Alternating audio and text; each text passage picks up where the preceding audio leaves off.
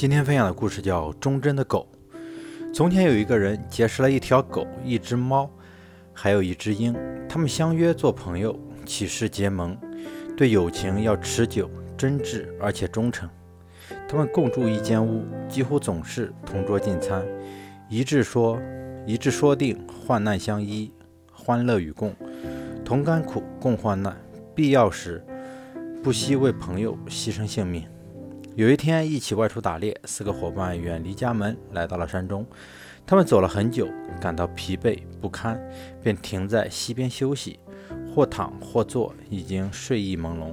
忽然，丛林中窜出一只熊，张大嘴巴扑过来，气势汹汹。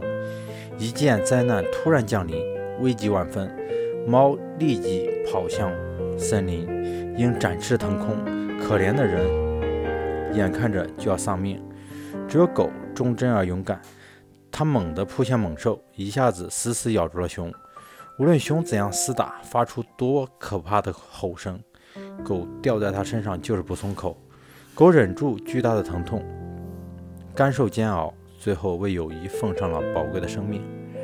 人呢，说来实在丢脸，并非每个人都比狗忠诚。趁着狗缠住熊拼死搏斗之际，那个人捡起了猎枪。落荒而逃，转眼就无影无踪。口头上的友情美妙动听，真正的朋友却是交于患难中。